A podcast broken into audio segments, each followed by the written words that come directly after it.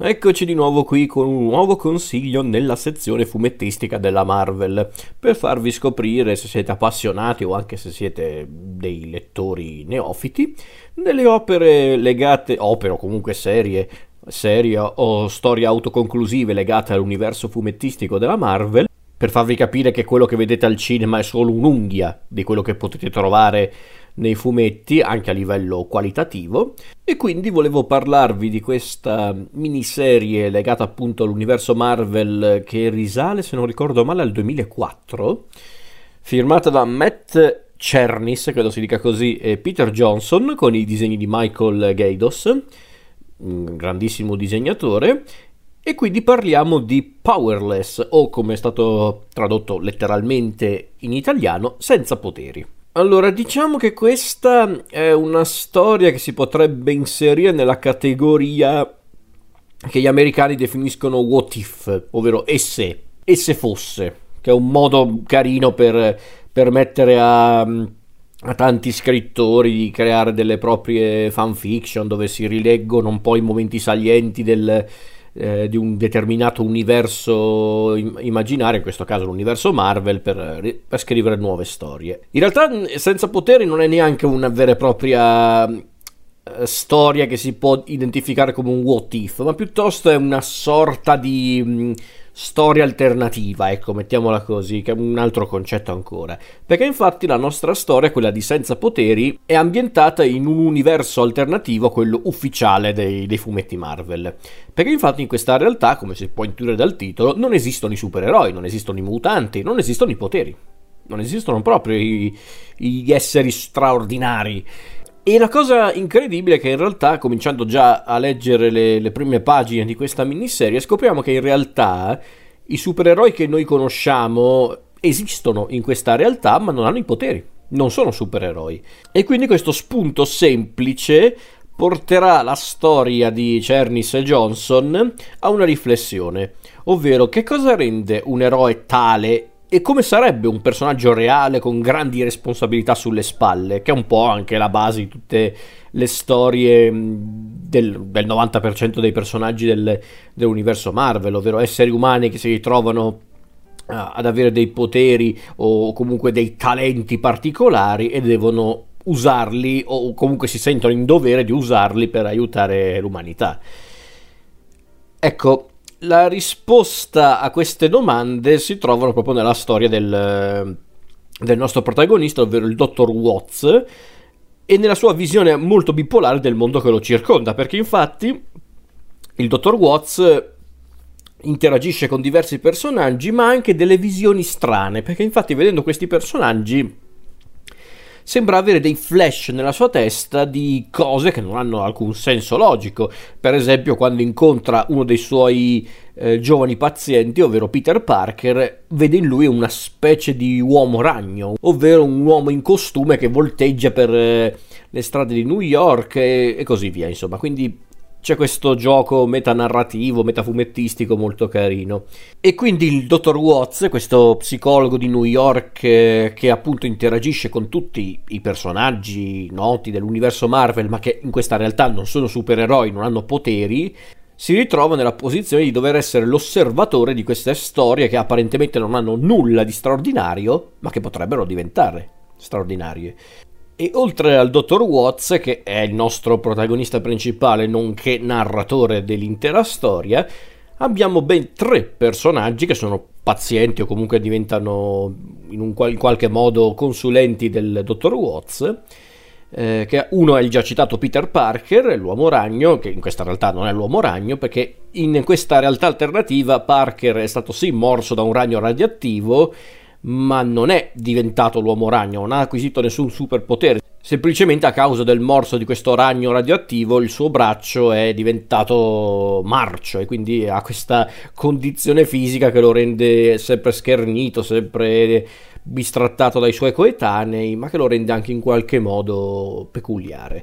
Poi abbiamo Matt Murdock, che nella realtà Marvel è Daredevil, che è rimasto cieco in, in seguito a un incidente, ma ha, anche qui non ha sviluppato i suoi sensi, quindi non è diventato il super vigilante che abbiamo visto nelle pagine della Marvel, ma è semplicemente un avvocato cieco. non ha il super udito, non ha il super olfatto, è semplicemente un avvocato cieco.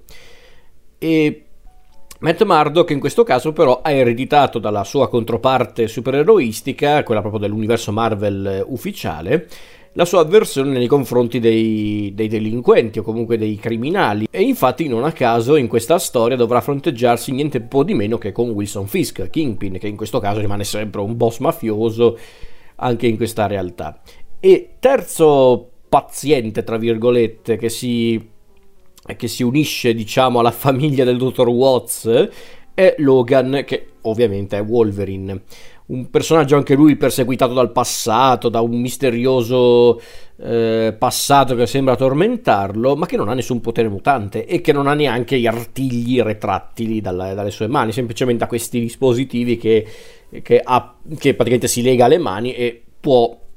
tramite un bottone tirar fuori questi artigli. Inoltre durante questa storia vedremo anche questi personaggi interagire con altri eh, noti eroi o antieroi o anche cattivi in certi casi come per esempio Frank Castle, il punitore, Emma Frost, Bruce Banner, una, una, una rappresentazione molto particolare di Bruce Banner e, e ovviamente non mancano gli, gli, antagonisti storici di questi tre personaggi, ovvero Norman Osborn per Peter Parker, il già citato Kingpin per Matt Murdock e la, l'organizzazione segreta a cui sembra legato Logan, che vede niente po' di meno che Magneto e Sabertooth, Victor Creed. E l'interazione tra Watts e i tre protagonisti è utile ai lettori per comprendere un'altra grande tematica di questa storia, ovvero la paura. Perché questo, infatti, senza poteri, è una storia sulla paura. La paura di compiere una scelta, la paura di rischiare, la paura di fare la cosa giusta, che è pur sempre il, il succo di tutto il discorso della, della, casa fumettistica Marvel. Alla fin fine i personaggi di casa Marvel sono sempre stati questi, ovvero eroi o anche antieroi in certi casi che hanno sempre un dubbio eh, eh, nel loro cuore, ovvero sto per fare la cosa giusta, è giusto quello che sto facendo? E infatti la scelta degli autori di utilizzare un personaggio che non è un noto supereroe, un noto personaggio di casa Marvel, anche se poi nel finale capisci chi è effettivamente il dottor Watts in tutta questa storia, eh, ecco, è interessante comunque che abbiano voluto scegliere un personaggio come il dottor Watts, questo personaggio che sembra impazzito, sembra non avere più nessun legame con la realtà perché vede supereroi, vede super cattivi, non sembra avere più nessun contatto con la realtà, ma forse proprio grazie a questa sua nuova visione delle cose potrebbe anche eh, migliorare come, come, psichiatra, come psicologo e aiutare per davvero i suoi nuovi amici. Amici che sono tutti e tre dei, degli esseri umani un po' complicati, un po', un po' a modo loro complessati però comunque tutte e tre hanno dei, mm, dei dilemmi da risolvere e Watts cercherà di aiutarli con le sue conoscenze, i suoi consigli e anche le sue osservazioni. E infatti, per esempio, c'è quel momento in cui lui ha quella seduta con Peter Parker, forse credo sia proprio l'ultima seduta con Peter Parker, in cui Peter esterna tutti i suoi dubbi, tutte le sue paure, perché è pur sempre un ragazzo, un giovane, e il dottor Watts praticamente cercando di consigliare Peter senza però trattarlo come un, un imbecille gli dice che tutti vorrebbero avere una persona capace di darti il consiglio giusto al momento giusto e farti capire cos'è la cosa giusta da fare, ma la verità è che nella vita non funziona così. A volte bisogna guardarsi in faccia e decidere cosa è giusto, letteralmente questo, è questo che dice Watts nella storia. E Peter è lì un po', un po scon- neanche sconsolato, un po' perplesso che fa, non era proprio la risposta che cercavo e Watts insiste dicendo che tu, Peter, vedi degli ostacoli dove non ci sono. Per esempio, il tuo braccio, eh, invece, invece, di vederlo come una debolezza, potresti vederlo come eh, una seccatura, ma non necessariamente qualcosa che ti, ti impedisce di fare le cose più incredibili, le cose giuste, semplicemente è una seccatura, è, una, è un handicap, possiamo metterla anche così, è un handicap che però ti rende quello che sei che è un bel insegnamento tutto sommato. E praticamente Watts con tutto questo discorso vuole far capire a Peter che è lui alla fine a decidere come gestire la propria vita, sei tu a stabilire eh, cosa succede e succederà nella tua vita perché tu non devi aspettare che qualcuno ti dica vai o vincerai, come viene detto nel fumetto, devi essere tu a decidere, devi essere tu a vincere. E ciò renderà Peter un po' più consapevole di quello che deve fare, vista la, la, situazione in cui si è cacciato, anche in maniera un po' inconsapevole, verso cui non anticipo troppo perché non ho ancora letto la storia, però vi basti sapere che c'è c'è un che di thriller in questa storia senza poteri, perché alla fin fine tutti e tre i personaggi principali che interagiscono con Watts eh, hanno a che fare con misterio, comunque con eh, complotti dall'organizzazione segreta di cui fa parte Logan, eh, il processo contro il mafioso Kingpin e appunto questi complotti di Norman Osborn che minacciano la vita di Peter e il suo rapporto con Gwen Stacy, insomma è tutto molto interessante. E però comunque è bello vedere come nella storia abbiano voluto comunque dare spazio a Watts come protagonista, mettendolo anche comunque al centro dell'attenzione, facendo capire che anche questo è un personaggio che sta vivendo un periodo di dubbio, di, di paura, come in effetti i suoi pazienti. E, e i suoi colloqui con Bruce Banner, che in questa storia è un personaggio molto eh, particolare, un po' cinico, anche un po' cioè, rabbioso perché del resto nel, nell'universo Marvel fumettistico è Hulk, però molto